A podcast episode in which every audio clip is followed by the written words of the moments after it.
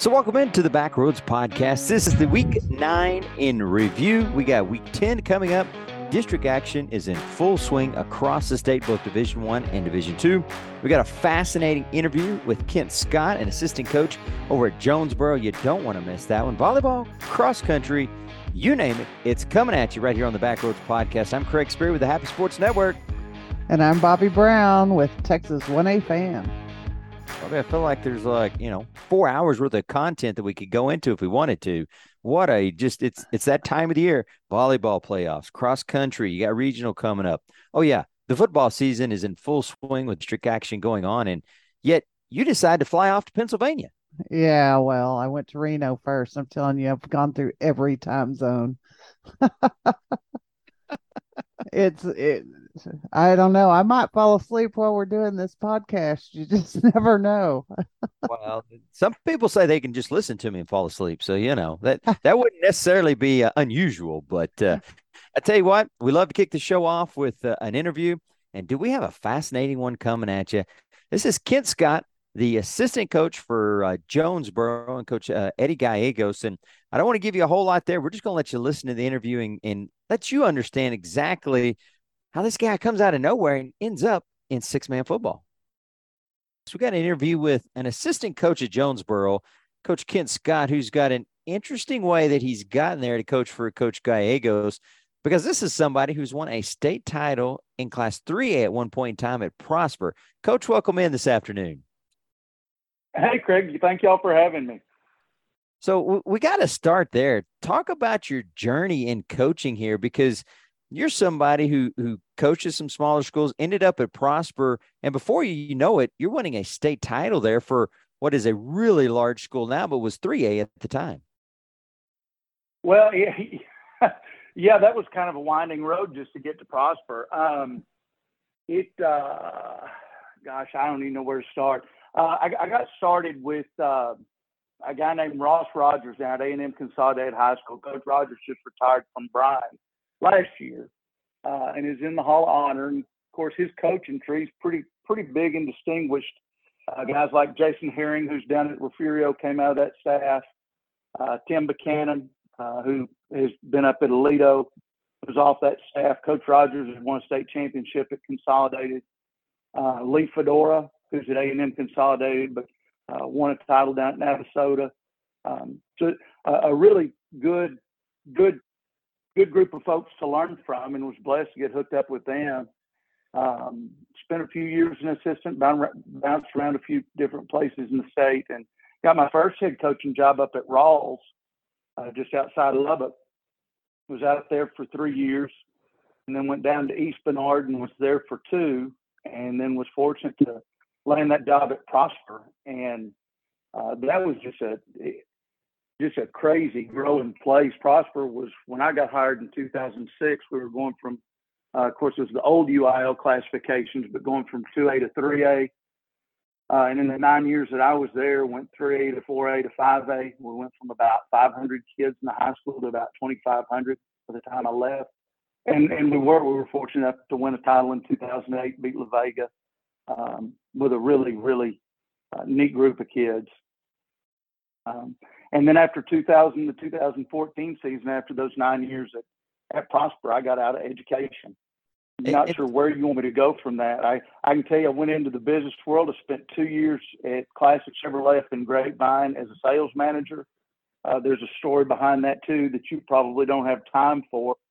Um, but then after two years there, I got found by a recruiter with State Farm on LinkedIn uh, and had an opportunity to move back home to Gatesville, which is about 15 miles from Jonesboro, uh, to, to take over State Farm office there and was selling insurance. And Matt Dawsey, who's the superintendent at Jonesboro, Matt and I were old high school buddies. Both of us had graduated from Gatesville. Uh, my family, we were moving in from Metroplex. I lived kind of in between Gatesville and Jonesboro on a couple hundred acres when I was growing up, and of course now the place that we live on is in Jonesboro ISD. My little brother and I transferred into Gatesville because my mother taught there. And so when we brought our daughter down, we just gave her the choice. She could go to Gatesville or if she wanted to go to Jonesboro, we let her decide. And um, went and visited both schools. Uh, my wife and I really felt like she would choose Gatesville because is as big a difference as it would be leaving Prosper, which had grown to over 3,000 students in the high school uh, at that time. Uh, we felt like Gatesville, she'd probably pick that just because it would be closer to what she was leaving. And she decided she wanted to, to go to Jonesboro. And the day it was uh, August of last year, I was sitting in the office, going to meet my wife and daughter over there to enroll her. It was just a week or two before school started, and Mr. Dossie called, and uh, he started asking what my wife was going to do if she was going to help in the insurance office or had any plans. And I told him that she was certified to teach, and he starts talking about teaching positions, and I'm thinking I'm fixing to land my wife a job, and he said it was teaching elementary PE, and I thought, well, she might do that and he said, and then it's it's coaching cross country girls basketball and track. And I stopped him and I said, Matt, I, you know, my wife would probably do the elementary PE and, and she likes that age group. Uh, but I said, she's really not built to coach. I don't think she'd do that. And he said, well, I'm not talking about her. I'm talking about you. and I started laughing at him. I said, man, I ain't, you know, I'm not coaching any girls sports. I, I've been a head football coach for 15 years, had, had not coached girls since I was an assistant at Alvarado. Uh, and he, he said, he said, no, don't tell me no. He said, just go home and pray about it and, and let me know. And so I went home, talked to my wife and daughter. It, it was a good, good, good deal for, for me and for our family last year. And so I went ahead and stuck with it. And uh, it's really been a blessing. It's been like a breath of fresh air. I feel like I'm back to my roots and um, so many, I think so many things in high school athletics get it's just not what it ought to be, especially when you start getting into into those larger schools and being in a small school where high school athletics is really about what it ought to be about has been a blessing for for all of us. What a fantastic journey there, and uh, lots of questions I could ask you. I won't take all your time this afternoon, but I'll follow up a couple of questions here. So, you know, you talked about in the the big time growth at Prosper and how big that school grew. You won a state title there, and yet now you find yourself in Jonesboro, and you talk about what a breath of fresh air that is. What what is the biggest differences that you have seen between coaching at a big school like Prosper and now coming to Jonesboro as an assistant coach? Well, I, you know, athletics is athletics, and kids are kids no matter where you are. I think the biggest difference. I don't want to say it's it's all parents, but the focus when you get into those larger schools, it's like there's been this trickle down. And just to talk to you about football, you know, the trickle down from the NFL to college to high school, where those larger schools, I, I spent a lot of time recruiting, trying to help kids get recruited. Uh, a lot of the kids, their focus was on, it wasn't on their, their high school team. It was on what can I do to get to the college level. And um, I think they're really good players, really good athletes in smaller schools that a lot of times don't get the recognition they deserve. But the focus for those kids, I've not heard one kid say anything about being recruited. And to have, to be around a group of young men and young women that just want to compete, just want to go out and and have fun and do things for for their teammates and for their school, uh, it's again, I'm not trying to, I don't want not talking bad about big schools, but it really was for me. It was, I, when I got out at Prosper, I was ready for a break and I didn't think I'd ever get back in. Um, and initially had done that to, I really felt like I was helping Matt out of a bind. Um, but it's been such a good deal for us that uh, couldn't ask for a better place or a better group of folks to work with and work work around. Talk about that change from 11 man to six man. How much fun has it been to go into almost a, a different type of realm of football and try to apply some of what you you knew in 11 man and help coach gallegos out there with the eagles? Shoot i don't help that guy. He helps me. I learn something from him every day. Coach g and his staff do a phenomenal job uh, i'm just excited that, that they, they let me kind of hang around and uh, let me watch and let me learn um, it, uh, it, you know, and I don't know if he'd mentioned this to y'all. It's kind of a funny story. When I got the the job out at Ralls, uh, they had, they were on a, a 17 game losing streak. It was not a very good job. Uh, they'd not had. We were 2A at the time. Of course, everywhere in West Texas seems like declining enrollment, uh, and so it was starting to shrink even then. uh, but they've not had at the 2A level had not had a JV football team in two or three years. And I popped off in the interview. Of course, I was 29 years old. I popped off and said, no matter what happens, we'll have a JV team next year, even if we have to take some and play an outlaw six man schedule. Well, lo and behold, we ended up with about nine freshmen that didn't have any business playing on Friday night. And we played a little outlaw six man schedule. That was, gosh, back in 2001. Well, we went and played. Uh, I think Bobby, I saw that you're from Jayton. We went over to Jayton and went to Spur, uh, and the kids had a really good time. It, uh, I, you know, I don't know that it, football's football. It's blocking, tackling, throwing, catching.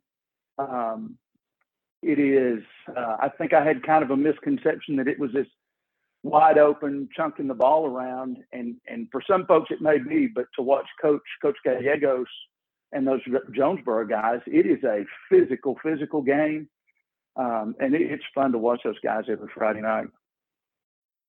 It definitely is. Yes, I'm from Jayton, and man, I wish I remembered that, but you know, that was in my. I'm not watching six man uh, phase, I guess, but I've gotten out of that, thank goodness. Uh, what do you enjoy the most about the six man game? Oh, I think it's just awesome that everybody's got a chance to catch the football. I mean, sometimes the hardest thing as an 11 man guy is to get get offensive linemen to to sell out when they're not ever going to have a chance to touch the ball. And uh, for those guys in six man to know that you've got a chance to to catch pass on any given down, I think that's I think that's awesome. it is definitely. Now, coach, you're somebody who's actually coached in the past. Um, at least I know one uh, player, Davis Webb, who made the NFL. Have you been able to keep up with uh, players like that? And what's it like to coach special athletes like that? Oh gosh, uh, well, it's kind of like me learning from Coach G. I'm not sure if I coached Davis or if Davis coached me. um, you know, we did, and, and, that group that Davis graduated with was a really talented group. Uh, Torii Hunter Jr uh, plays Major League Baseball now. He was he graduated that year. Uh, he's got a brother named Monshadrik that Money I think is still playing in the Canadian Football League. We were blessed with a few of those a few of those guys that came through at different times. Even the uh, first couple years I was at Prosper, we had a tight end named Taylor Thompson that went and played a, a few years with the Tennessee Titans. But the um, those guys were fun to coach. But I tell you that going back to that group that we won a state championship with, uh, on paper, that may have been the worst group that we had the whole time I was there. And as a coach, I think the most rewarding thing is when you you don't have those standout talents like that. When you see a group of young men that are just completely and absolutely unselfish and pull together and just will themselves to win, I, that's that. Those are those are the things that stay with you.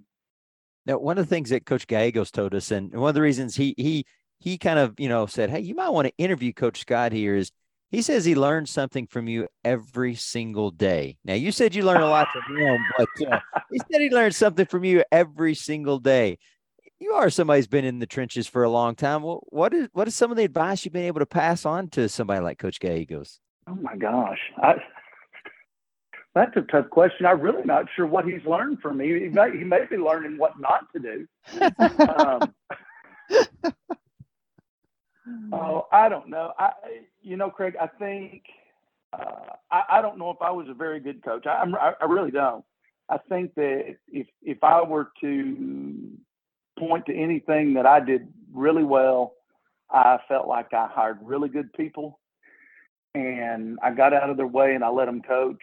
And and I think Coach Gallegos does the same thing. I, I, he may not tell you that he may not think we're a lot alike, but I think we are in a lot of ways.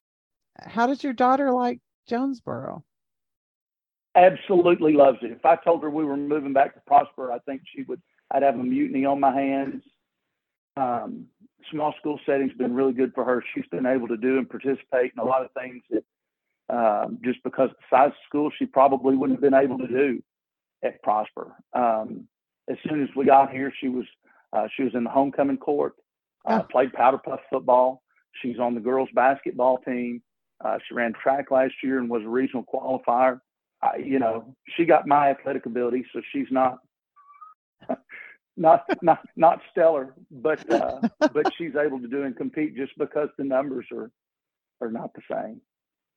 Oh, I love that. That's but it, has been good. Got got a good group of friends that I think take care of her, and uh, it, it's really been a blessing for us. Well, Coach, we do appreciate you joining us this afternoon.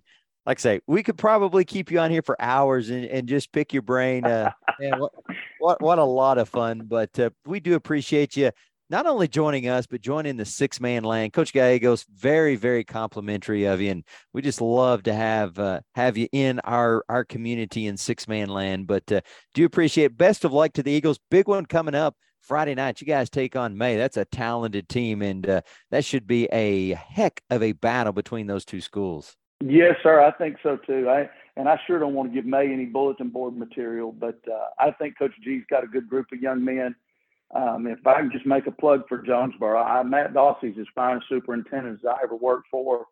Uh, Kendra Byram, our our, um, our high school principal, uh, does a fantastic job. Uh, the the staff and the administration, Jonesboro is phenomenal. And for you and Bobby, I would just say I think it's incredible what y'all are doing for 1A sports, not just football, but the cross country and the basketball, and being able to keep up with all of it um, and and providing some publicity for those schools because it doesn't matter whether you're at 1A or you're at 6A. It's it's important to those kids and those families, those parents, those coaches, um, and the service that you all provide. Uh, the 1A community, I think, is phenomenal. Well, thank you very much. We that's exactly why we do it, and it's definitely our passion. Well, thank y'all again. Thank you, Coach. Well, I got to tell you, Bobby, what a fascinating story that brings uh, Coach Scott to Jonesboro. Yes, definitely. I love those kind of stories though, because you never know who's going to end up in six man football in the one A communities. No, you, you definitely don't. And and the one person who's probably as happy about it as anybody is Coach Gallegos there in Jonesboro. And you know, it's not like he doesn't run a good program anyway. And hey, guess what? Let, us add somebody else like uh, Coach Scott in there, and just to help you out. Yeah, that's never a bad idea. That it's not. Well, let's get into it. It is district action in full swing. Every district in play now that we're into week nine. Uh, so many of the districts in Class 1A, both Division One and Division Two, have four teams each. So uh, they got started this past weekend. We're going to go at it a little bit different since it is district time, and we're going to start looking at this from District One to District 16, Division One and Division Two. We're going to hit some of the highlights in there for you and go at it that way instead of hitting the top 10 now that we're in district action. And we'll start in the uh, great uh, top of Texas, uh, in the Texas Panhandle, as far up as you can go, and that is Miami and Follett doing battle. This was a Thursday night game, and I'll be I'll be honest with you, Bobby. Miami's up 28-22 at halftime, and I'm going, what in the world is going on? Yeah, that that was a little of a, a, surprise. I was watching that score and it just eh, I I couldn't imagine what was going on. Actually, I thought someone put the score in incorrectly. I, I really thought that, but but no, uh, looks like Follett uh, had to come from behind. That they did. Follett had a 30 point scoring surge in the third quarter to come out ahead in this one. Uh, final score was 60 to 46. Shane Franks, 102 yards rushing and two touchdowns. Phil Ventura decided I'll carry it three times and go 78 yards, two of those for touchdowns. He also had a kickoff return for a touchdown. And Oscar Torres, 19 tackles in this ball game and a sack. For the Warriors, Hayden Thompson, 17 of 23 through the air, 403 yards passing and four touchdowns, 82 yards on the ground. Micah Henshaw, Luke Wheeler, 11 receptions combined for 169 yards and three touchdowns. And when you look at this district, it's really a balanced district. I think Follett's considered the favorite, but Miami, White Deer, McLean, all right there, kind of bunched together, trying to figure out who's coming out. And that showed up Friday night. McLean defeats White Deer 50 to 48. Uh, McLean scores with 2:11 left in the ball game. White Deer gets the ball back. They drive down to the McLean 11 yard line. They hand it off to Hunter Atwood, the sophomore who had over 200 yards rushing in this game gets the ball uh, taken away from him. McLean's got it inside the five. White Deer still had two timeouts in 52 seconds. They ended up having to run a fourth down play with nine seconds left. Alex Ratana steps out of the end zone with 1.2 seconds left. So they go with the uh, uh, free kick. White Deer catches it, immediately falls to the ground. But guess what? The 1.2 seconds that was on the clock disappears, and McLean wins it Uh, it was it was tight, and it's my understanding it got a little little raucous there at the end, but uh, the referee said no. 1.2 seconds goes off of the off of the board, and McLean wins it 50 to 48 in that ball game. Well, you know that there was some loudness going on in that stadium. Oh, you, you know it. That's two towns that they don't really like each other anyway. So no, had, they always go at it every exactly. single year. Well, speaking of going at it, number eight Happy and Nazareth doing battle in District 2 1A, and the eighth ranked Cowboys come out on top in this one 40 to 6. It was a blood and guts type of ball game, just as you would expect you know, I, I looked at this game, and one of the things I figured up is I think there were eight of the 12 starters on the field were six foot or better. Most of those six foot one, six foot two, and taller. It's just a bunch of big kids on the field, and they got after it. Uh, the Cowboys were up 16 to nothing at halftime. They only ran 13 plays in the first half. An ill-advised blocked punt uh, to start this ball game. Unfortunately, Nazareth kicked it into the backside of one of their players. Quay Hodges scoops and scores for uh, this touchdown for the Cowboys. Happy gets an interception, goes back down, makes it 16 to nothing. That's kind of where we're at at halftime. Third quarter, it became the Trice Johnson show. Uh, Johnson finished with 137 yards rushing and three touchdowns. Also had 10 and a half tackles and an INT in this one. And Jimmy Reyes, an INT, and a huge fumble recovery. Luke Schulte was trying to go in in the second quarter, and Reyes literally stripped the ball out of his arms at about the five yard line as Schulte was uh, jaunting towards the goal line. So a big turnover there from Reyes, and the Cowboys win this one. Schulte finishes with 102 yards on the ground and a touchdown. Nazareth averaged less than uh, four yards a carry or, or play in this one. They had 100 and 192 yards of total offense on 59 offensive possessions. So that Cowboy defense really tough, but uh, Nazareth doing exactly what they do, and that is grind the clock out. This game, Bobby, was over uh, in about an hour and 40 minutes. Oh, wow. That's that's a very quick game, especially as brutal as I mean, all those big bodies. Shoot. Yeah, it, it was, was something. It was wild. So Happy wins it 40 to 6. Uh, Claude in a thriller comes back and beats Wildorado 30, uh, 36 to 30. Over in District 3, another big game. It seemed like all the big games were up in the panhandle this weekend. Spring Lake Earth, boy, they just demolished Petersburg 61 to 16. Petersburg coming off that big win over Kress. Now Spring Lake Earth uh, gets the big win over Petersburg. And I tell you what, the Wolverines, we haven't said a whole lot about them, but uh, they sure look poised to take that District 3 1A title after that victory. And Kress, uh, coming off of that loss, defeats Lorenzo 45 to nothing. I did find out Kress lost a starter to an ACL injury, as well as another starter was out in that Petersburg game. So that was big. But hey, congratulations to Petersburg. Last week, Kress bounces back. Now, Kress is going to have to beat Spring Lake Earth to have a shot for the playoffs in this district. Down to District 4, uh, a game that was uh, going on Thursday night, Knox City all over Vernon North Side, 64 to 8. Tristan Baxter, 43 yards on the ground and two touchdowns. Bryson Calloway, 4 or 5, 128 and three scores. They held Vernon North Side to 26 yards of total offense. So that brings up another huge game. The Spur Bulldogs and the Valley Patriots doing battle, and Spur comes out on top in this one, 62 to 50. Valley was up at halftime by six. But Spur outscores them 30 to 6 in the second half. Corey Hamilton, 18 carries, 132 yards, and two touchdowns for the Patriots. Adrian Valdez, 115 yards rushing and two touchdowns.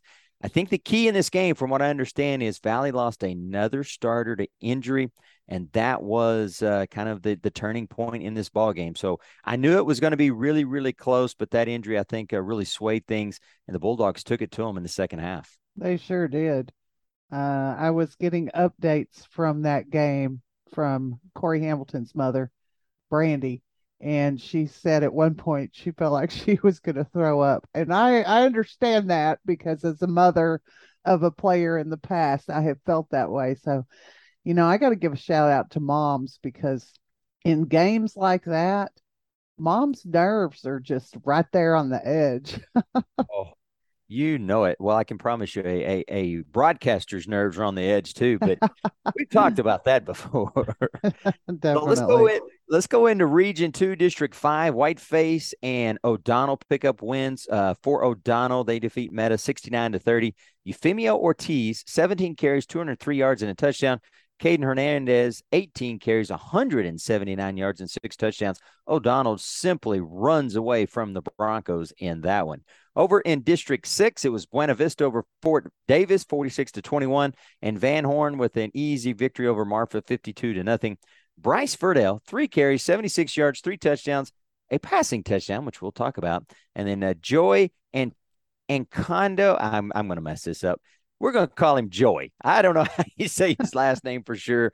Uh, three carries, 65 yards in a touchdown. But you talk about that passing touchdown. Let us know exactly how that came out there with Bryce Furdell. Yeah, well, Coach uh, Tyrell from Van Horn texted me and sent me a, a video of this one play, and they had they had practiced that play the day before, and Coach Tyrell was just joking and said, "Oh, you know, just use a basketball pass." And so in the game when they ran that play, Bryce got covered up really quickly, but then he used the behind the back pass to Elijah Gaines, and Elijah took off and scored a touchdown. Uh, it was great. I've got the video up on the pad, uh, the podcast webpage, so go look at that. It's pretty cool. And uh, Coach Tyrell said he couldn't be too hard on Bryce, seeing as he suggested it the day before. So uh, the video is fun to watch, and we have it up on the webpage. So go take a look at that. That is crazy. And the Shorthorns are going, really? Are you are you kidding me? That, that's how you're going to score a touchdown? Oh, they had him in the backfield, and Bryce said, "Whoop!" and did the behind the back pass, and Elijah was there waiting for it. That is just absolutely crazy. Down to District 7, uh, one of the uh, toughest districts in the state. Borden County, Oliver Sands, 47 to nothing. And Rankin takes out Grady, 46 to nothing. Barrett Jackson, 114 yards on the ground and two scores.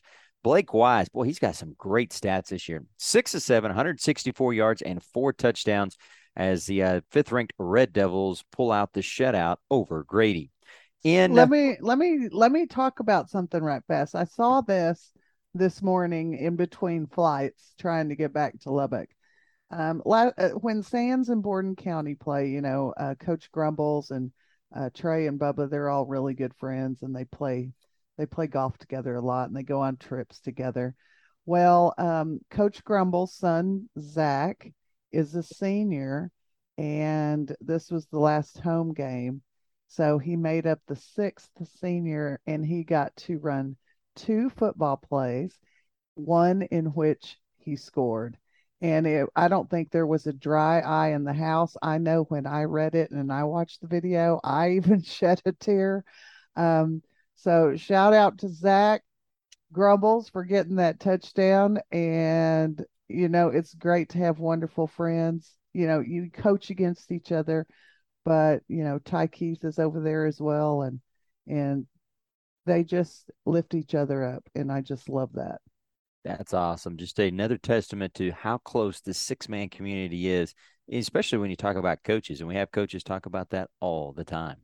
Uh, also in that district garden city the third ranked bearcats and coach jones uh, resting up that foot of his, and uh, they were off this week. So uh, no wins or losses there for the Bearcats.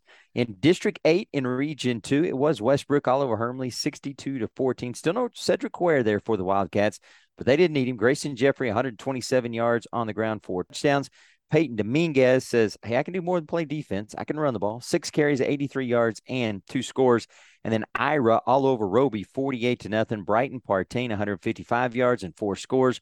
Also had a 32 yard touchdown pass.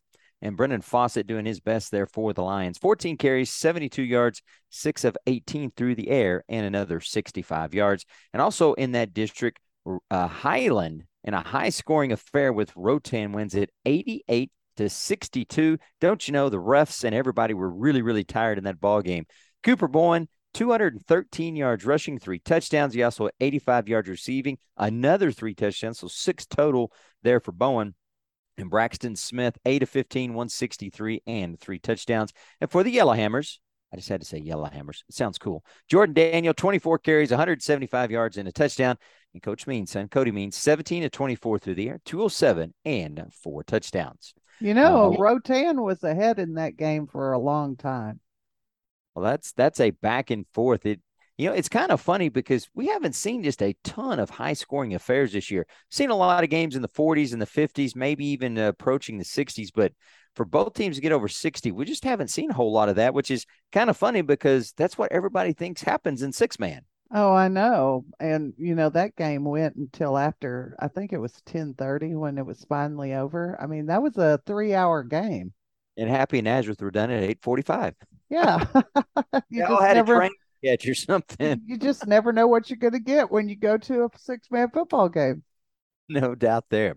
Let's move down to Region 3 and District 9. And one of those funny scores, there was a lot of this going on. Uh, Gordon, the Longhorns, 10th in the state, take out Lingleville 54 to 4. Yes, 4. Lingleville kicks a field goal in this one. And uh, that was a common score several times across the state. And we'll, we'll cover all those. And Gorman over Baird 54 to 8.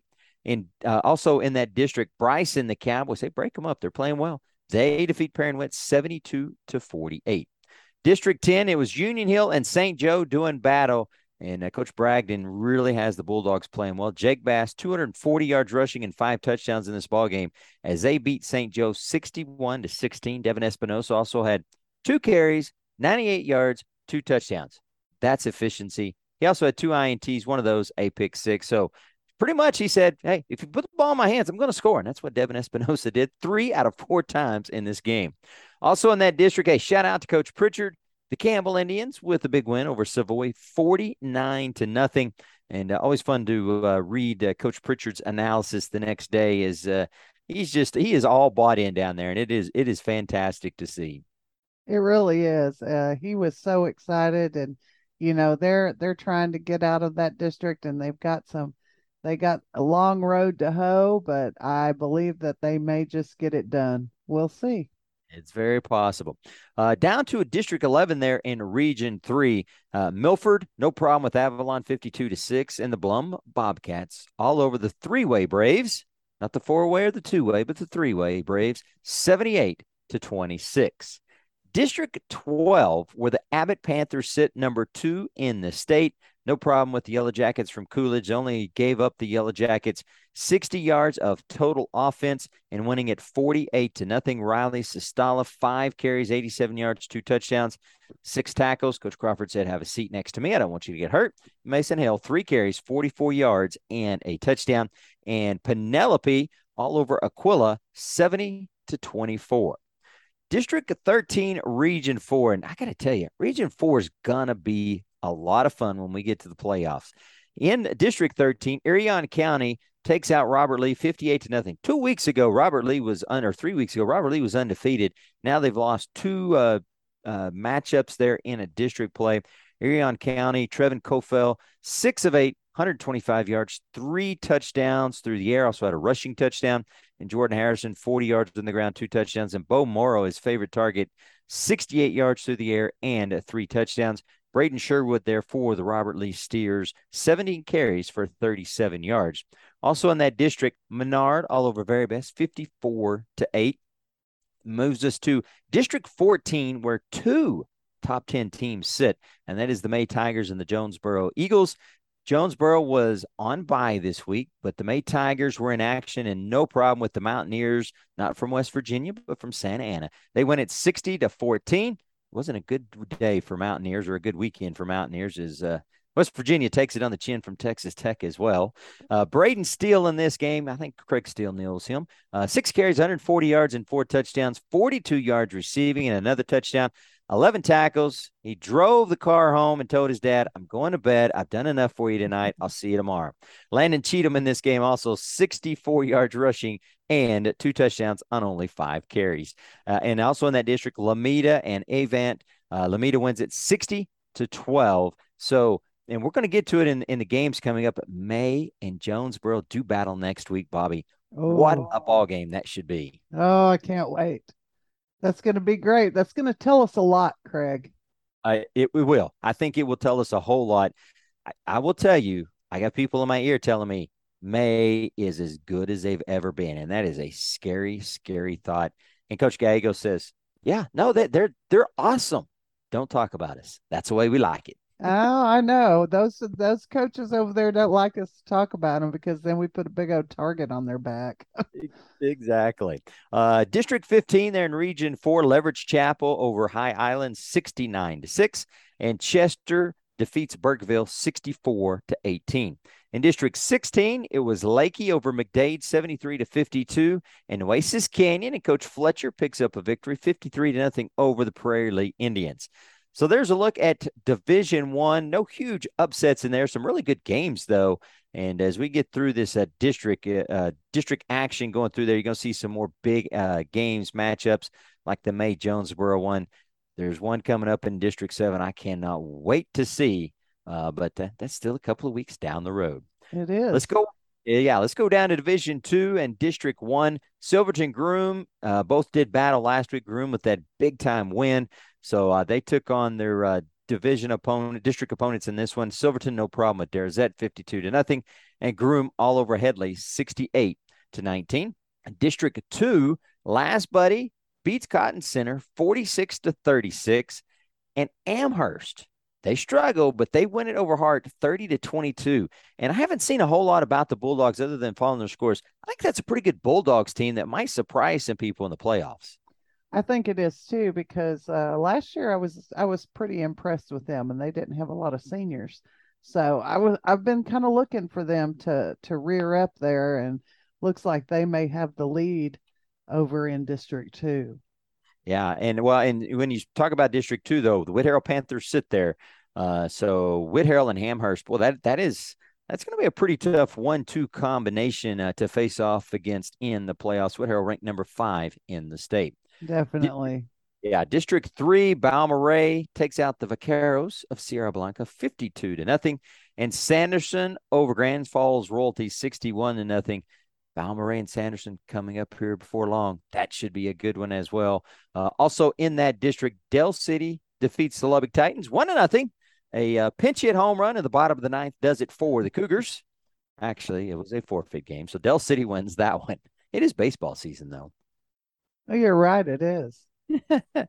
District four there in Region One, loop over Wilson, forty nine to nothing. Klondike had a non-district uh, game as their game got uh, canceled, so they took on San Marcos Academy, and Coach DeGraff and Reed uh, makes the long trip down there, and they uh, they make it uh, victorious, eighty-four to thirty-eight. Region two in District five, uh, the sixth-ranked Jayton Jaybirds found their hands full with the Motley County Matadors, fifty-nine to fifty. They win it, but I got to tell you, Bobby, Motley County's had a tough season but it just seems like that team is getting better and better each week. And you can't just at the first of the season, it seemed like teams are blowing them out, and now you better show up to play or they're going to beat you. Oh yeah, these two teams, Jayton and Motley County, both had a brutal schedule preseason, you know, pre-district, and so, you know, I was just waiting, just waiting because that game, if nothing else, just all heart. And it was at Motley County this year. So um, that's a hard place to go in to play. And, uh, you know, the Jaybirds had their hands full. They, but they came out on top. They did. So uh, I would imagine they'll stay there in that top 10. Also in that district, Guthrie beats Patton Springs 62 to 50. So two really good games there in District 5.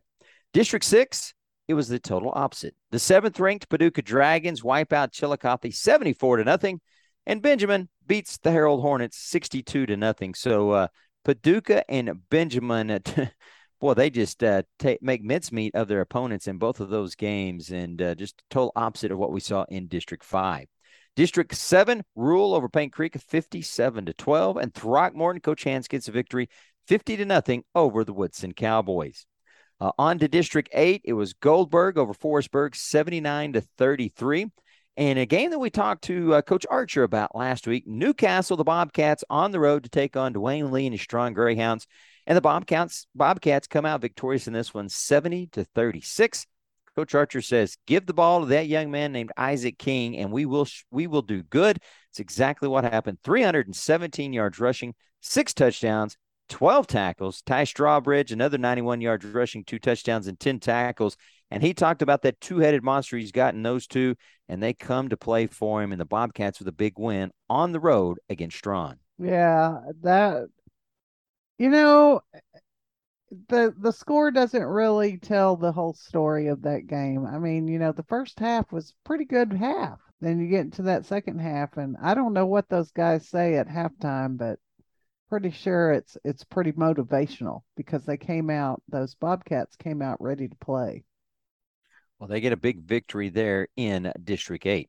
Region 3 and District 9, Oakwood over Trinidad 57 to 12. The one disappointment I have out of this ball game, I didn't get an update on Zach Nickerson and uh, to see how he did in this ball game. I'm sure he rushed for four or 500 yards and had 77 touchdowns. And uh, I'm kidding, but uh, really wanted to see his stats in this one as he has racked up a lot of yards and touchdowns on the season, approaching, if not already over 50 touchdowns on the year.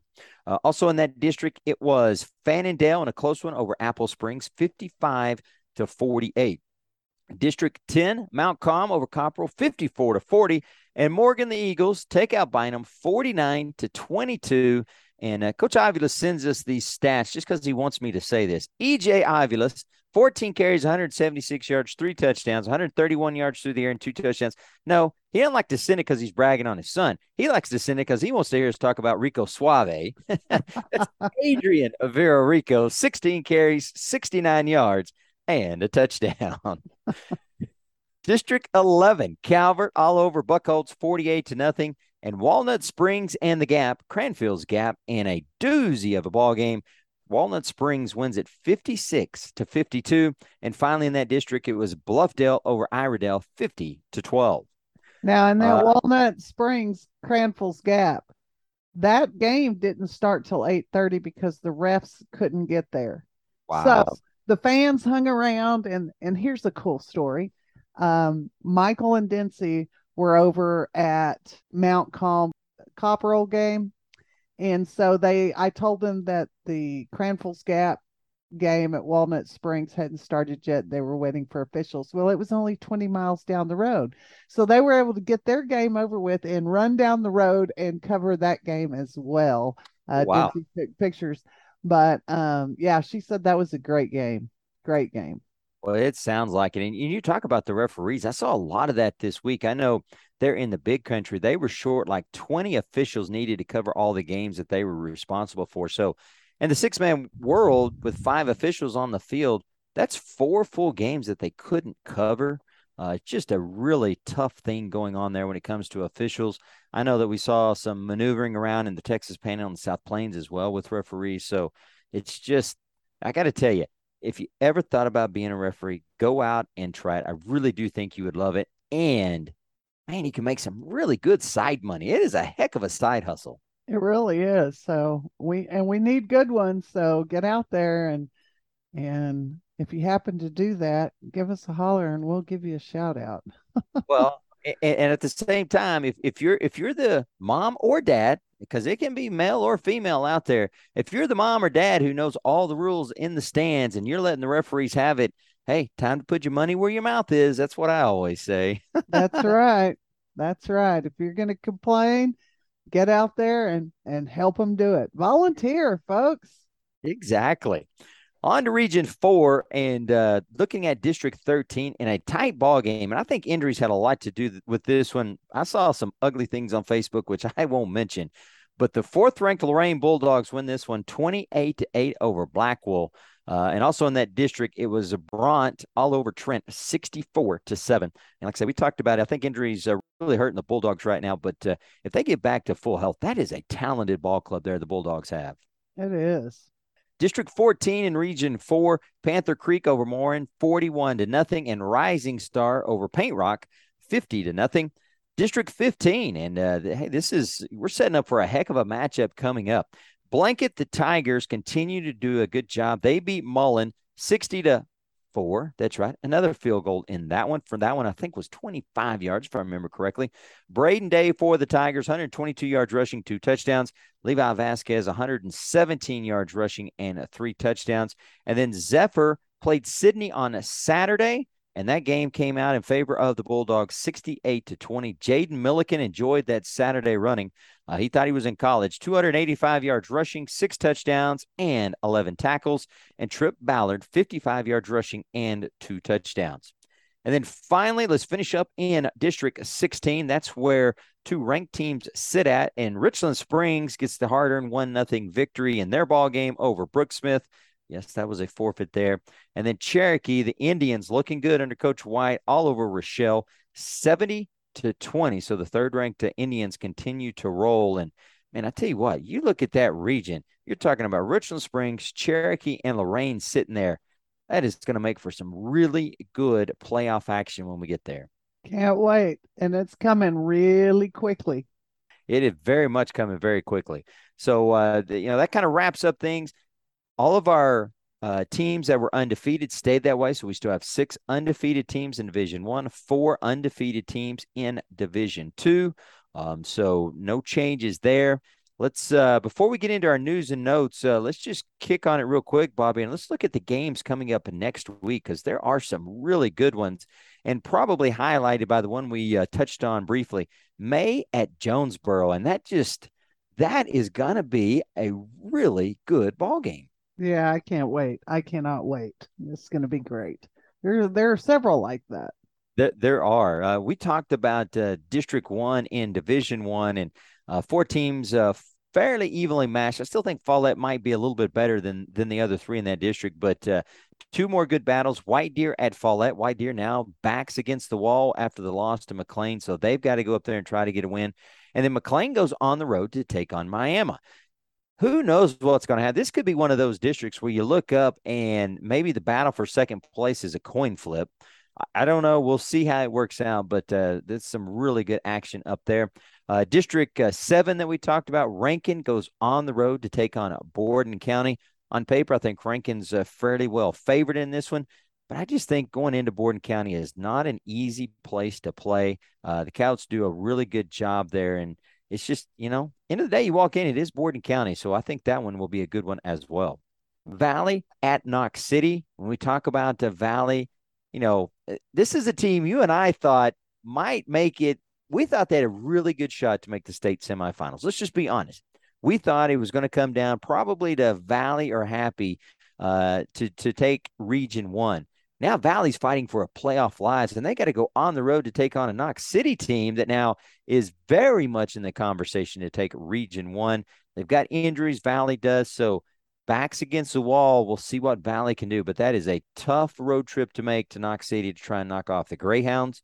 They're in District 8, Westbrook goes on the road to take on uh, the Elder Goodwin uh, in Ira. And, you know, I think Westbrook's going to be a fairly heavy favorites in this one, but the Bulldogs playing really good football this year. I think that will be a tough one. And then also Buena Vista at Van Horn should be a great ball game as well. Oh, that's going to be a good one. I wonder if we're going to have any behind the back basketball passes. well, I don't know, but uh, you know, somebody will catch it. And if they do, we're going to put it up on the Backroads podcast so that you can see it. Just check out 1afan.com and it is on the website. Everything that we talk about when we talk about videos, they're up there. Bobby does a great job of getting everything out there. So let's kind of turn to our news and notes. Um, i am going to let you take the first one. I'm going to weigh in on the second one. So uh, the first one has to do with Coach Lindman and his Whiteface football team. Yeah, you know, it's not all about football. You know, go to school to get an education. And let me tell you, Whiteface, the football team there, they have nine football players who are a member of the Whiteface National Honor Society. You know, that's talk about smart on and off the field. So great job, gentlemen. Keep up the good work on and off the field. That's incredible. That is amazing. And I'd imagine if you're Coach Clinton Lindman, he's probably a smart aleck sometimes. And if they run the play incorrectly, he's like, hang on, you guys are all really, really smart. Don't tell me you don't get this. yeah, exactly. Exactly. You got some you got some good good brains to work with there. And there's nine of them. So, so good job, guys. Uh next note comes from a Cherokee and Rody Ligon the six foot four, how's he got it described in his Twitter page here? Six foot four, 211 pound player uh, for the Indians. And so two things came out of this ball game against Rochelle. The first one is he kicked off, and for six man, it's got to be the longest kickoff I've ever seen. He boomed it, folks, through the uprights on the kickoff about three quarters of the way up. It wasn't one of those just kind of doinked off the bottom. Oh no, it looked like he was up there set up for a field goal. He boomed that one through. Then we talk about him being a really good kicker. Uh, he kicks the ball to Rochelle. They field the ball, fumble it. Uh, Cherokee gets it advanced down the field. There was a battle for it. Guess who's sitting at the bottom of the pile in the end zone for an Indian touchdown? That's right. The six foot four, 211, Rody Liggett. yes. Uh, you know, you kick it off, you go down there, recover the fumble, get it into the end zone. I mean, what else can you ask of him? Hey, you know, he came over the sideline and said, Coach, I'm done for today. I've done my yeoman's work. yeah, it's time to rest. now, now, finally, and and I got to tell you, I saw this when it came out, and it is so Lehman. So we don't have Lehman Six Man 101 episode this week. However, if you know Lehman, or if you think you know Lehman, or even if you maybe think you know Lehman, you will love this one. Bobby, take it away. Oh, I have laughed about this for a long time. He grabbed on to someone, uh, some strange person out there in the Twitterverse, and the question the person asked was, "Have you ever had a paranormal experience?" and of course, Lehman. He he can make anything about six man football, and that's what I love about him. And so he writes this. I saw Calvert come back from the dead in 2002. Down 32 to nothing at halftime, the Calvert Trojans came back to win the state title game 51 46 against Sanderson. And of course, he was kind enough to post the link to the game along with that response. Oh, that is that is so that is so Lehman. I got to tell you, you know, you can go on Twitter and you can see who all that you're following. Maybe that's what we should do is just go out there each week and, and take 10 names of who Lehman is following because Lord knows what we might find there, Bobby. You know, uh, and it's I just never know what he's going to write. But it's always very entertaining, and I absolutely love it. And I every single time my response is, "Oh, Lehman." oh, that is crazy. Well, let's uh, get out of football now, and we'll drop down and talk about volleyball. Hold on, before we do that, I forgot. I did post the link to that Calvert and Sanderson State game on our webpage for the back roads. So if you want to go watch Calvert come back from the dead in 2002 and have your own paranormal experience, go out to the webpage and you can watch that. It takes you to Six Man Films on YouTube. Well, you know, Halloween is right around the corner, so what better what better ways to get ready for it than to watch Calvert come back from the dead? I'm telling you. My favorite holiday. Well, let's get well, you know, and you talk about that before we leave football here. Halloween comes up not this coming Monday, the following Monday. We always seem to have some really odd games leading into Halloween. You just wonder what we're going to be talking about next Sunday because you know there's going to be some strange and wacky things going on. Oh yeah, I can't wait. I can't wait. It'll be interesting. It's going to be great. So let's get out of football and we'll go to a volleyball. And uh, Fayetteville drops a spot to number two. And we have a new number one, and that is a Veribest. Uh, Veribest the Cardinals there in the top spot. And also, Richards drops to number 11, and Round Top Carmine takes the number 10 spot. So when you look at the top 10 in this one, Veribest one, Fayetteville two, Blum, Chester, Klondike round out the top five, followed by Neches, Dodge City, St. Jo, Rochelle, and Round Top Carmine in the top 10. And I'll tell you, folks, we need help from our 1A friends when it comes to teams playing vo- volleyball.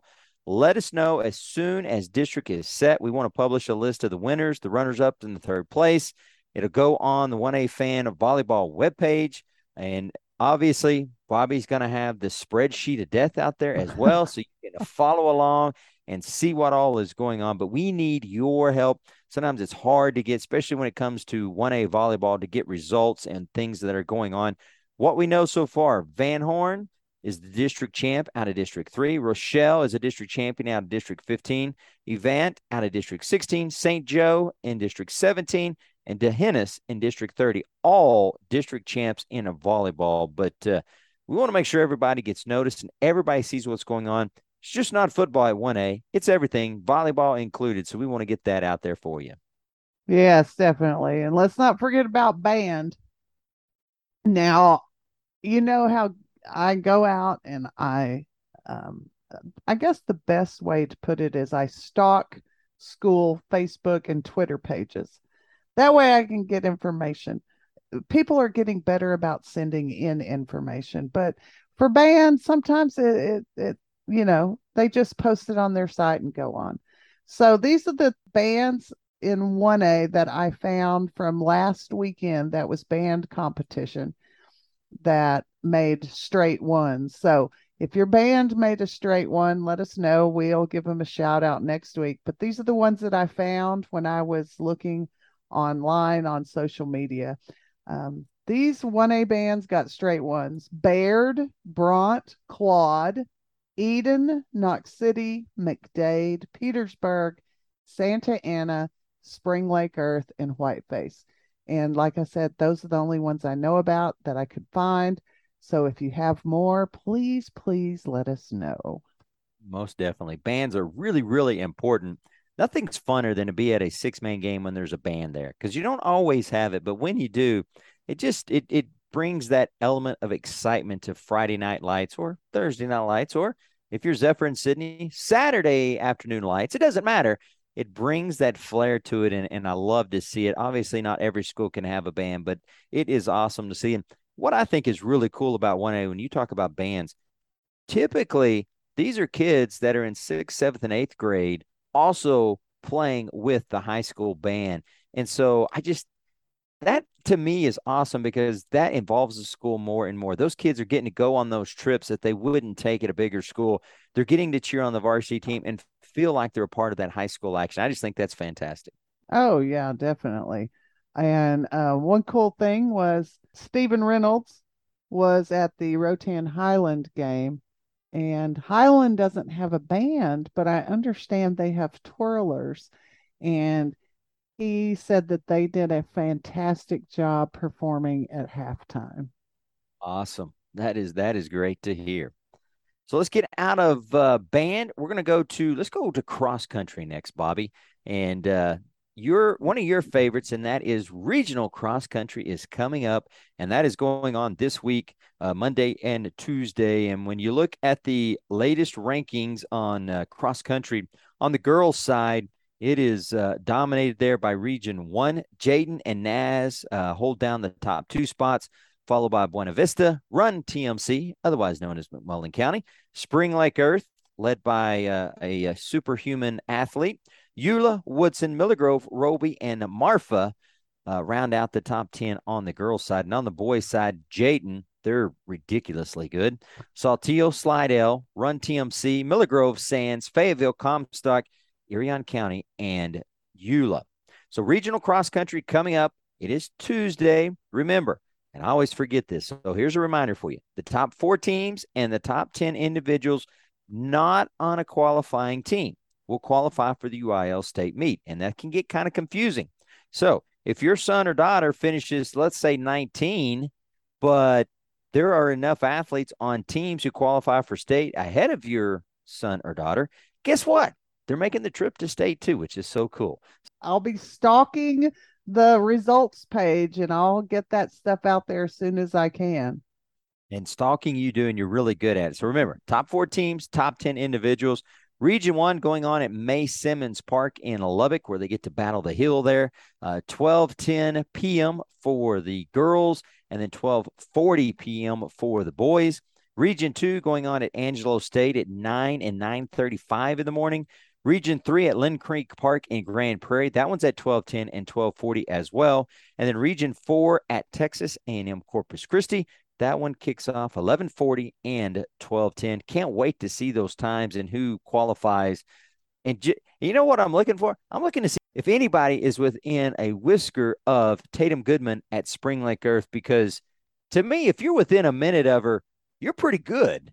I I agree with that definitely. I I would do the same thing. I'm like, okay, how close did they get to her?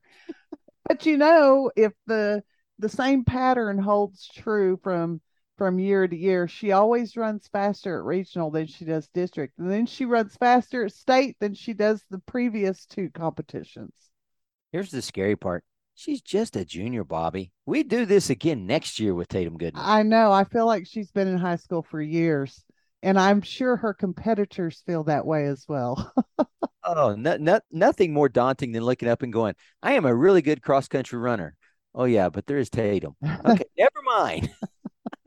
you know, regions two, three, and four are happy that region one has Tatum you know you know that they are but it makes for some really good competition because she's just such a great runner oh she is she is and she's not she's not flashy or daunting about it whatsoever she's very quiet she's um, humble yes. she's just she's she, and she'll just smile you oh, know yeah. just a little smile the, the funny thing is is i really think tatum could take and run the girls and then uh, turn right around and go run the boys three mile and probably qualify Oh, I'm sure she could because, uh, well, yeah, because when when we're not in, I know that after cross country last year, she went and ran a five mile, three mile, something like that, and they were as fast as the boys' times.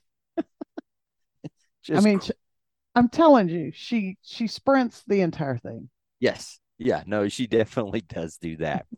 well, let's finish up with basketball yes, that round ball thing that uh, a lot of teams are going to be moving on to in a couple of weeks uh, as we head into uh, the playoffs for football. And uh, TABC brought out their preseason poll of the top 25. And Bobby, uh, you've got it listed on the 1afan.com basketball page. I'm going to let you go through these, the top 10 teams for the girls and boys. Yes. Uh, you know, after school practice, started for the girls this past week, and boys start, I believe, this coming Wednesday, right? That sounds right. Yeah, I, I believe so. so. TABC got that preseason top 25 poll out once basketball season begins. They usually update that poll every Monday. Um, that probably won't start until mid November. So keep your eye out there. We'll make sure that you know about it every week. And so for the girls, here's the top 10. They do have the top 25 out there, uh, but we're just going to do the top 10. Number one is Sands, followed by Huckabay, then Nazareth. Number four is Natchez, followed by Hermleigh and Borden County. Number seven is Slidell, followed by Robert Lee, Dodd City, and then Moulton. And on the boys' side, the top 10 Number one, Graford. Two, Lorenzo. Three, Irion County. Followed by Calvert, Jayton, and McMullen County at number six. And then to round out the last four, we have Dodd City, Nazareth, Slidell, and Eula. Well, that, it's hard to believe we're already talking about basketball and uh, you look at it, you know, you look at the girls' side, no surprise really in any names there. Those are names that you you typically hear, we've heard about over the last few years. On the boys' side, Lorenzo is a surprise name in there. That's not one we've heard, but uh, I know that you know that was a pretty solid Hornets team last year. Uh, they've had several move-ins, so uh, they're there in the top ten. But uh, one team that might be a little underranked on there, the Jayton Jaybirds are for real, and uh, Coach Blacker does a fantastic job. So watch out for Jayton there in basketball. You know, they still have the Williams kid. He's incredible. Well, they're they're awfully good at basketball. And like I said, I saw them in the summer, and uh, yeah, I, I think they might be a little bit underranked, but uh, you know, we'll, time will tell. We'll we'll see how everything uh, pans out. Oh, and you know that Ryan Blacker, he's he's happy as as he's just pleased as punch with that because they're flying under the radar a little bit. They are. One team that's not in the top 10 that surprised me a little bit, they're just on the outside of it, is Texline. That's a team that's been there near the top for a while. They did lose two uh, standouts, uh, but that's still a talented team coming back. I would imagine Coach Beckner will have them ready to go as well and probably happy to be sitting outside the top 10 as well. Oh, definitely. Well, that's going to wrap it up for us, Bobby, here. Uh, look back at week nine in football, getting ready for week 10. So much going on. Volleyball playoffs coming up, cross country regional meet on Tuesday. Uh, band just had competition. Basketball, we're already talking top 25. Hard to believe. Halloween is right around the corner. before you know it, it's going to be November and we're going to be deep in football playoffs. And I just cannot wait. I'm telling you, there's a lot going on. There is one week in November where I rarely get sleep because we've got so much going on at the same time volleyball playoffs, uh, football, basketball, uh, cross country region. I mean, like you said, it's all going on at the same time. But there is one week in there that I I feel like I just am chained to my computer. and you know what? I wouldn't have it any other way. Folks, I promise you, she 100% means that from the bottom of the heart. She would have no other way than that. Well, that's going to wrap it up for us here on the Backroads Podcast. I'm Craig Spree with the Happy Sports Network. And I'm Bobby Brown with Texas 1A Fan. Remember, go forward and do good.